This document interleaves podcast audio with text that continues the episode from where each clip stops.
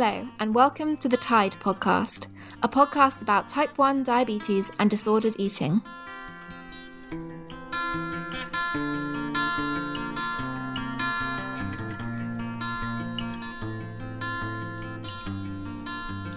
Hello, and welcome back to the Tide podcast.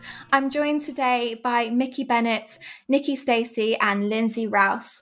Um, could I get you guys to introduce yourselves before uh, before we go any further? Perhaps Mickey, if you could start. Yeah, sure. Um, my name is Mickey Bennett, and I'm an eating disorder specialist uh, with nursing background with the Eating Disorder Service um, and the Tide Project in Dorset. Great, thank you, Mickey. And Nikki? Hi, I'm Nikki Stacey, and I'm one of the diabetes specialist nurses um, working as part of the Compassion Project alongside Mickey and Lindsay. Brill, thank you. And finally, Lindsay. Hi, yes, I'm Lindsay Rouse, and I'm a clinical psychologist um, working uh, with Nikki and Mickey in the uh, Compassion Project. My role normally is as a psychologist in the diabetes team. Brilliant. Thank you, everyone. Thank you so much for joining me um, on this episode of the podcast today. So, um, we're going to be talking about risks of developing an eating disorder today. Um, so, in the last episode I recorded with uh, Helen and Carla, we kind of established that um, that people with type 1 diabetes are at a higher risk of developing an eating disorder. So I want to figure out why that is today. Um, but before we dive into that nuance, I wondered if um, perhaps Mickey, if you could uh, explain broadly why people, whether they have type 1 diabetes or not, why they develop eating disorders. Well, a lot of that is still unknown, although there is some evidence that there is a genetic predisposition. Um, how many of the population have that genetic predisposition? We don't know because it's not a, a single gene that can be tracked as far as we can tell. Um, so, on the understanding that we have perhaps a predisposition to it, then there are various factors that might cause that predisposition to be triggered. Um, those things might be uh, trauma, they might be um, injury. They, they could be anything that would cause a psychological problem. But in addition to the psychological triggers, there can also be physical triggers. Um, I have known people who um, have developed eating disorders following uh, gastric flu or food poisoning or um, obviously for some people going on diets although dieting is not a cause if you have that genetic predisposition you can find yourself struggling to stop the dieting or in fact engaging in behaviors that are that categorizes an eating disorder as part of your efforts to lose weight. Interesting. Thank you mickey. Um, so are there kind of, I guess, uh, societal factors, societal pressures that um, make eating, eating, disorders more likely? I'm thinking specifically um, kind of glorification of extremely thin models, for example. Certainly, with our narrowing of what is an acceptable body, um, we're pushing anybody with an inclination, with a with a predisposition, into a place where they're likely to want to lose weight we also know that individuals with a perfectionist personality are at higher risk and these ideals of perfection that we see in the social in social media are, are very um, likely to be triggers uh, for someone to start striving for that perfection that they see as attainable. Um, and you know that is seen also in the in the increase in, plas- in plastic surgery, uh, where people will just not tolerate imperfection and they need to have the bodies that they see on the screens. Mm, that's interesting. And you said diets aren't necessarily a cause of eating disorders, but they can trigger people. Is it fair to say that any kind of extreme focus on food, on what you're eating, can trigger people that perhaps had a predisposition to eating disorders already? Yes, that certainly seems to be the case. And uh, the diet fads that we see um, at the moment and, and have done for the last few years certainly push people in that direction. um, anything that that makes you overly concerned with weight, shape, and food um, can certainly trigger uh, difficulties. Great. That seems like a good place to segue into talking specifically about type 1 diabetes. Um, I'm not sure who would like to take this question, but I guess I, I want to know kind of what it is about type 1 diabetes then that, uh, or I should say possibly the management of type 1 diabetes um, that, that puts people at a high risk of eating disorders. Perhaps Nikki or Lindsay? Yeah, I can um, answer this. So um, there's a quote actually from one of the from a US psychologist, um, Ann Goebel Fabbri, that she says um, teaching a person how to be a perfect diabetic is akin to teaching them how to have an eating disorder. And although we know that there's no such thing as perfect diabetes, it highlights how teaching people to manage their diabetes can increase their vulnerability to develop an eating disorder. So, right from diagnosis, a person may associate insulin with weight gain. So, the body needs insulin to utilize the food that we eat for energy. So, without that sufficient in- insulin, um, we see weight loss, and that can be a symptom of undiagnosed um, diabetes, particularly type 1. So, um, a person with diabetes may have lost weight prior to their diagnosis. So, when they start their treatment with insulin, the body begins to heal and rebuild, um, and there can be an association between the 2 mm-hmm. So it's important for us as healthcare professionals to sort of forewarn that there's a potential for weight gain, but emphasize that this is the insulin allowing the body to restore to a healthy state. Yeah, that makes sense. It's that kind of initial um, shock, I guess. I had the same thing when I was first diagnosed. I went from um, being possibly the thinnest that I'd been in my life pre-diagnosis, obviously because I was starving, to um, gaining like a, a frankly shocking amount of weight in a space of a couple of weeks, which was mostly water as it happens, but still that's quite um, it's quite difficult to uh, to see happen, particularly um, particularly as a young woman that struggled with like body image issues and stuff in the past. Yes, yeah, we see that, and it's. I think it's important to forewarn people so that they know to expect it. And as mm. you said, some of that is fluid, so it's it's not actually weight. Mm, definitely. Um, is there anything around diagnosis and becoming diabetic uh, that that kind of has a psychological effect on people, Lindsay? Yeah. I think diagnosis can be um, a time of difficulty um, for a number of reasons. I think sometimes diagnosis can arrive at a time of life that's particularly difficult. Um, thinking about you know, even teenage years, perhaps when uh, a, a, number of people might be diagnosed with type 1 diabetes or other periods of life when change is happening and trying to accommodate all of the, the tasks of managing type 1 uh, or other forms of diabetes into normal everyday life can be um, can be challenging. Um, and I think also it raises for people kind of questions about themselves and their identity, how they fit into their peer groups um, or not, how it might set them apart from other people, and how they might start to reflect upon um, the relationship with their body. Um, and sometimes people might use the term of feeling like they have their body might be a bit broken in some ways, and how that might um, impact upon how they feel about themselves um, and their their worth as a human being, or at least the worth of their body and how it measures up to other people's. And I think, you know, actually living with diabetes can be hard. And I think something that we talk about a lot with the people with diabetes that we work with um, around the elements of diabetes distress that they might experience um, living day to day, managing um, a long term health condition. Um, you know, some people use the words relentless, you know, in terms of describing um, what those daily tasks of self management might be like.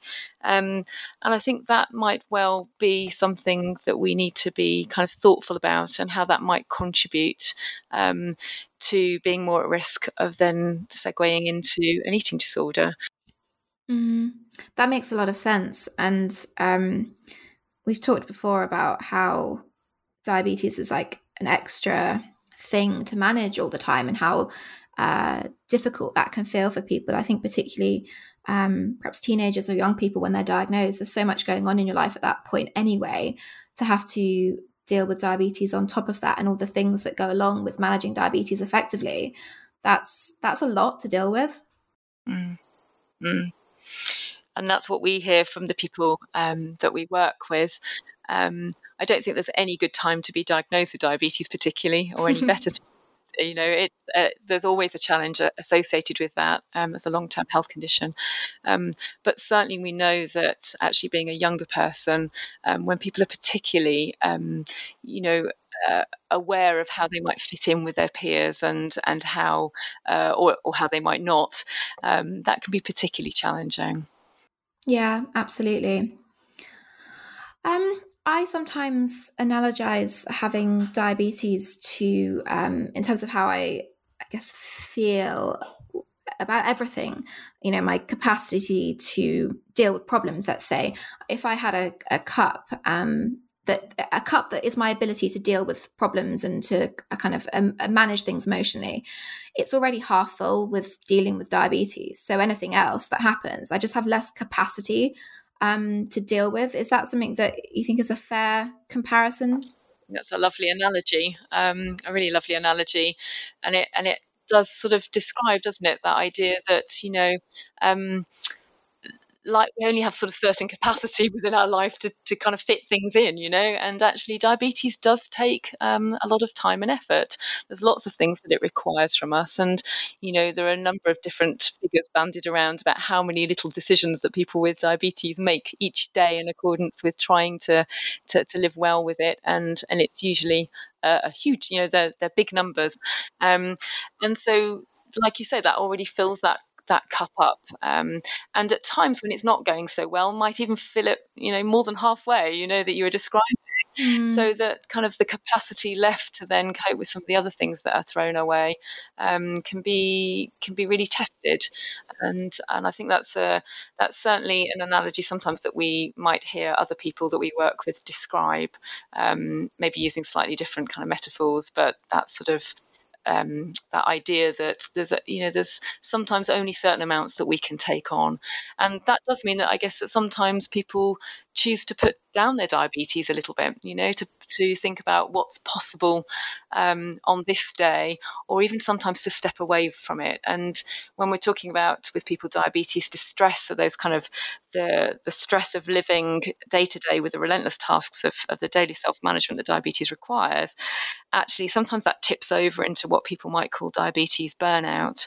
Um, and I guess when we're talking about burnout, what we're talking about is is taking that a step further, really, where people are feeling really fed up and done in with it and wanting to put it down completely, or at least only doing the bare minimum to perhaps stay safe, if that. Um, and that can be really concerning for the, the individuals themselves at, at times, but also for those people um, that love and care for them uh, around them. Mm, for sure. Um, this is I, I, probably a question that has many different answers, but how does that um, diabetes burnout relate to people with eating disorders? Um, I guess that is probably fairly uh, specific depending on people's individual presentation. But but do we do we know much about how those two things interplay? In terms of what we've seen in the people that we've been working with to date, we've seen that diabetes distress has figured highly in the presentations of those people when they're describing um, what's been happening. Um, diabetes distress has really felt to be um, an important part of the picture and one that we couldn't kind of leave out in terms of thinking about how all this fits together and also what the way out of this might be. Um, I think that can be different for different individuals. Um, so some people might talk about how diabetes distress perhaps, and burnout perhaps precipitated entering into um, uh, perhaps an eating disorder. So, for example, um, uh, some of the people I've worked with have talked about having really felt like they were in a period of uh, months of diabetes burnout and that they'd left their diabetes behind a bit. But actually, as a result of that, had started to realize what that had um, meant for their their weight and their shape, and they'd started to see changes, and maybe even received some comments upon that from other people that potentially they found reinforcing.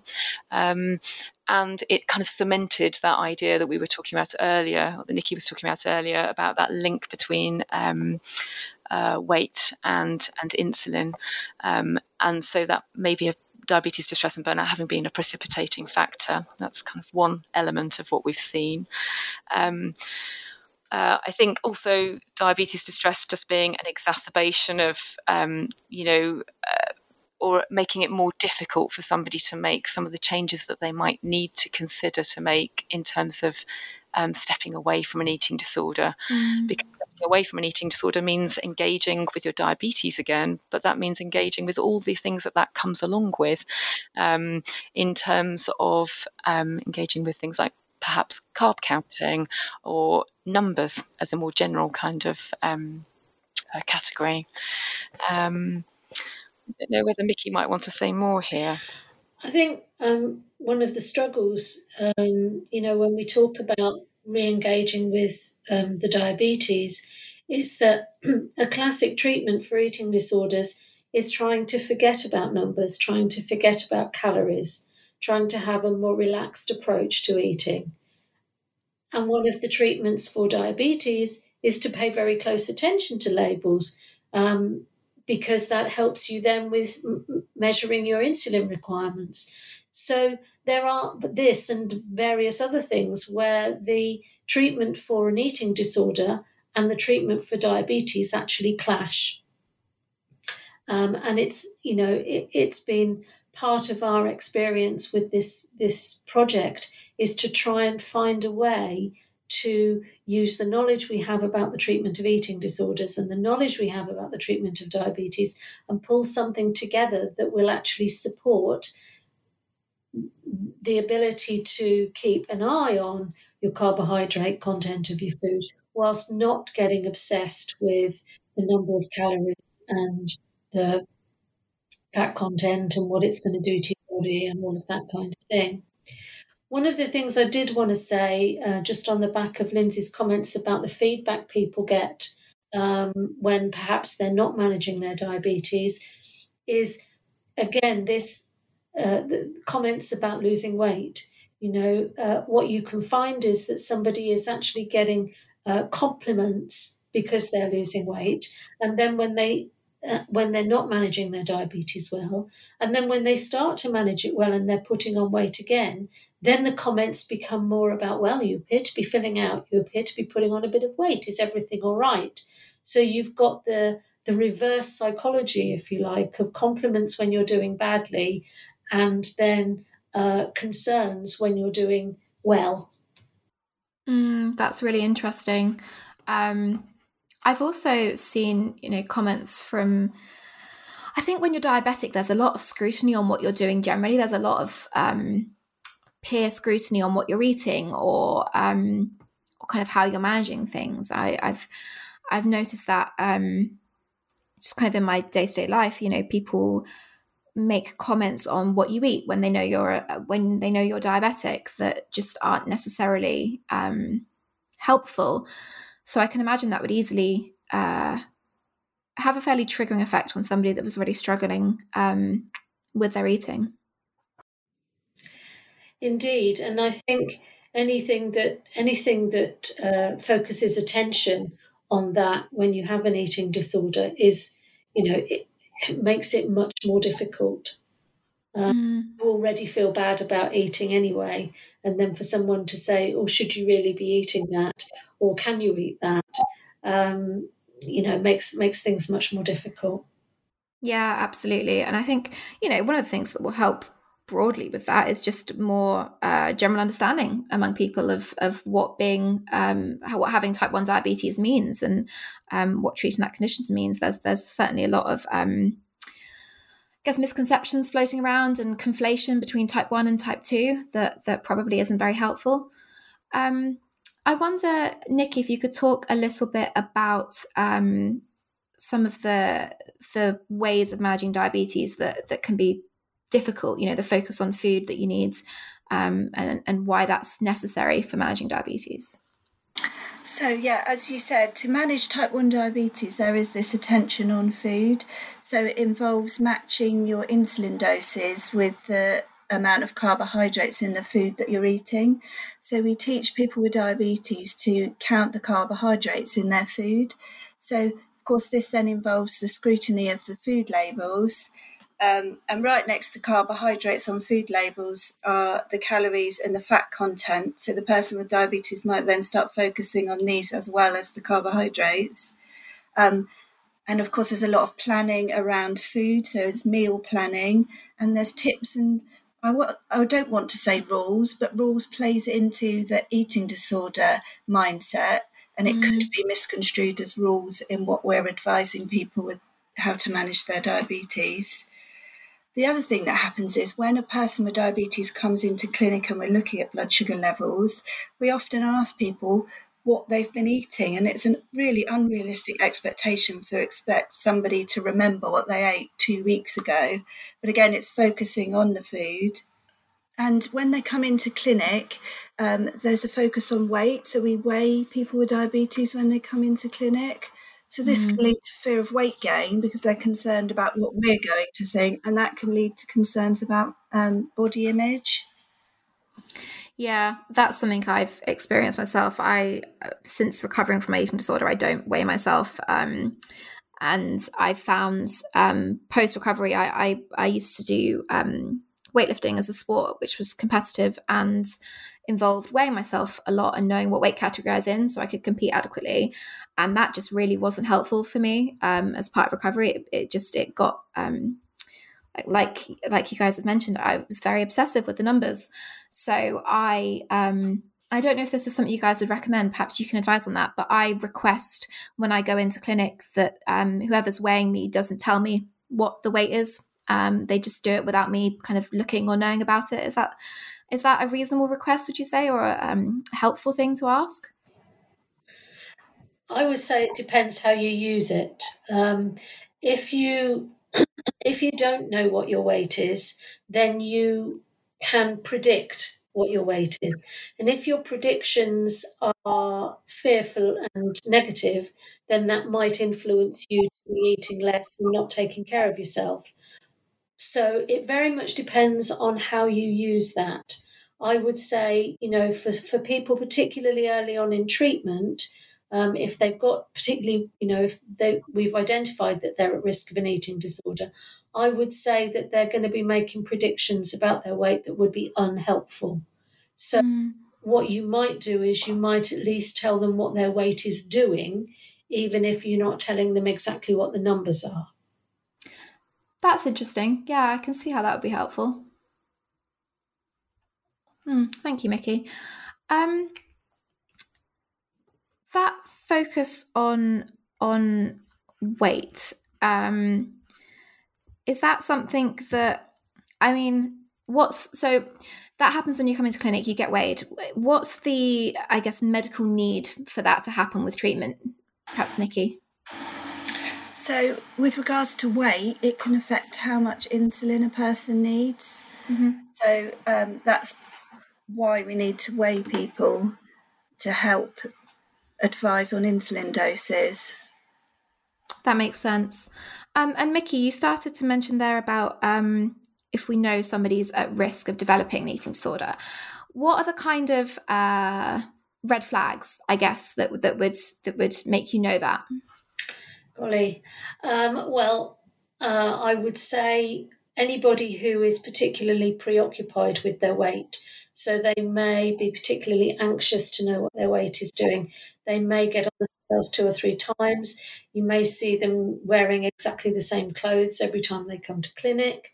Um, you might see them uh, in distress if their weight is changing.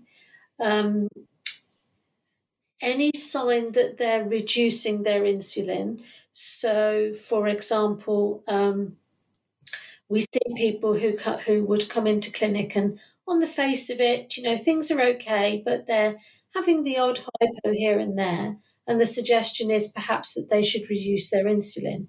If that ties in with them losing weight, then it, it needs to be considered whether actually what you're looking at is somebody who's developing an eating disorder. Um, the other things, of course, is um, seeing very high blood sugars um, and uh, where there appears to be no response in terms of taking insulin. Um, things like complaints about pens not working, complaints about bad lots of insulin. Um, clues like that might lead you to, to think that. The other thing is um, absolutely perfect scores. So, scores, uh, levels that just look wrong. They look like somebody is trying too hard. Um, we know that it's really lovely for everybody to have ideal blood sugars, but actually, if if they're so tight and it looks like maybe they're checking too often, um, they may be having um, adjustment doses that are too big, too small. Mm-hmm. It's really looking for those finer details. And then actually just asking about their attitudes towards weight and shape and seeing how they're how they're managing their feelings about it and whether, as you say, their cup uh, it has sufficient resources in it for them to deal with what's happening. That's really helpful. Thanks, Mickey. Um, that perfectionism point, uh, perfect scores, is that um, is that related to that kind of uh, kind of what am I trying to say? That pursuit of perfection that that seems to relate to eating disorders. Very much. So. We we we see um, certainly with a more sort of anorexic type pattern, we we see perfectionism um, in too many cases for it to be a coincidence. Um, I think the the singular drive for someone with perfectionism means that they can be very good and very skilled at you know control, uh, mm. and so there they can they can channel it all into controlling perfectionism. And what we have to remember is that, you know, eating disorders are a mental health problem and they're a mental health problem associated with high levels of anxiety. And obviously, perfectionism and high levels of anxiety go together. If you're not achieving perfection, you're going to get anxious. And if you're striving for perfection, the thing that's pushing you is a sense of anxiety. Mm, that's really interesting. And I guess what we've seen is you know those people that are that are trying to be um, striving for perfection among their diabetes control that's a totally opposite presentation to, to i assume um, to people that are struggling with diabetes burnout and are just completely disengaged from um, managing their diabetes so i guess you have uh, type 1 diabetes and disordered eating on on those kind of two, well all, all, across that spectrum of, of perfection and control and um, kind of totally checking out from control and I wonder, I don't know whether Lindsay has a view on this, but I think you you you jump from one to the other. I think you know you you strive for your perfectionism, and then when you fail, then you get the burnout. Mm. You know, you don't get burnout for being reasonably good at it. You get burnout from the effort of doing it. You know, to perfection. People who have a more relaxed approach to diabetes um, would would probably not risk of burnout. Yeah. Um, I think we often talk about um, a pendulum that kind of swings, you know, and sometimes people will describe that kind of pattern of swinging between those two positions that Mickey just spoke about, um, of wanting to do it perfectly um, and really focusing on trying to get perfect numbers and putting everything in maybe to at the cost of other things too. Um, but when that's not sustainable, which of course it's not, um, then there may well be a swing towards the other end of kind of um, you know putting it all down, wanting to put it all at the back of the at the bottom of the pile, um, the bottom of the priority list, and focusing on other things. Um, but I think it is fair to say here too, some of the things that we hear some of the people we work with saying is that actually sometimes what looks like being out of control with your diabetes um, and, and is a result perhaps of burnout um, and to what on the outside might look like being out of control to, to, family members and people that care about the person with diabetes because they're not perhaps engaging with it um, to the person on the inside sometimes feels like being in control. And there's some kind of a really interesting um, kind of point there I think that we hear a lot of times is that what seems on the outside out of control seems on the inside very in control so people will describe um, that actually when I'm not doing any of this stuff, when I'm not taking my insulin or I'm not checking in on where my blood glucose is, actually I'm in charge of diabetes rather than diabetes being in charge of me. Yeah, that's really interesting. Um, was there anyone anything anyone else wanted to say on that point before we move on? I just wanted to say that it's impossible to perfectly control your diabetes, and that's really hard if you have that sort of a personality that you want to get it right, um, because so many other things play into it, how your blood sugars react. It's not just your food and your insulin; it's your hormones, it's the weather, it's your emotions, it's everything and you, there's all of those things you can't control and if you have that personality where you want to control it's just out of control and i've heard it described as um, like trying to balance a marble on your nose is how it is to look after your diabetes. Yeah that's a really good analogy. Um, yeah i certainly relate to those feelings of sometimes you just can't control it perfectly. Um, and i guess letting go of that idea of perfect control is um, for me certainly has been quite helpful to actually uh, what's the right phrase for it? Kind of um, embracing living with the condition. Mm. and i think us as as people who work with individuals with diabetes we need to take care that we allow people uh, to you know be flexible with their management of their condition. Um, and recognize that you know they're just doing their best and they're doing their best for now and maybe mm. it'll be a bit better tomorrow maybe their best won't be so good tomorrow but they're doing their best yeah and i think that kind of um, dogmatic pressure from outside forces is, is never helpful um, in terms of how you control your condition, whether that's coming from healthcare professionals or, or, from family or from people that care about you. It's it's not helpful to have that kind of expectation of um, perfect control. And for me, anyway, sometimes it kind of uh, just makes me feel a bit worse about the whole thing. And I think, to be fair, you know, who of us looks after our health perfectly? You know, who of us never mm. has um, an extra glass of wine or a few more chocolates or, you know, who doesn't do the exercise that they should? Why would we expect someone with diabetes to do that when, you know, the rest of the population don't? Yeah, it's about moderation, right? Yeah, absolutely. Yeah, brilliant.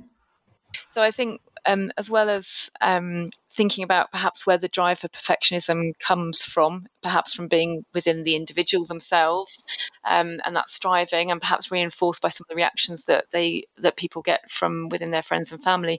We have to think about the the role of perhaps the healthcare system around um, the individuals themselves as well, and the responsibility we hold in terms of thinking about the words we use um, in the language of diabetes.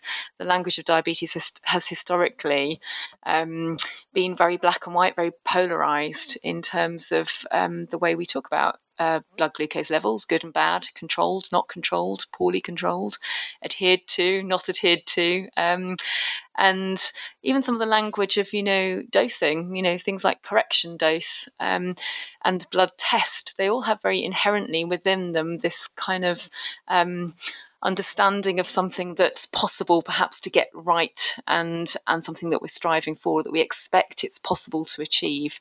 Um, and I think it's really really important that as systems we start and healthcare professions within those we start to really consider the impact of that time and time again um, within what we're teaching people um, by using that kind of language. And that links very nicely to the the language matters documents that was written a few years back and is you know most diabetes clinicians now are very aware of and i think it's really important for us to think very carefully about our role within that and how we can start to right from the very beginning right from kind of you know um, diagnosis be thoughtful about the, the words that we use with people and the way that we set this up for people going forward.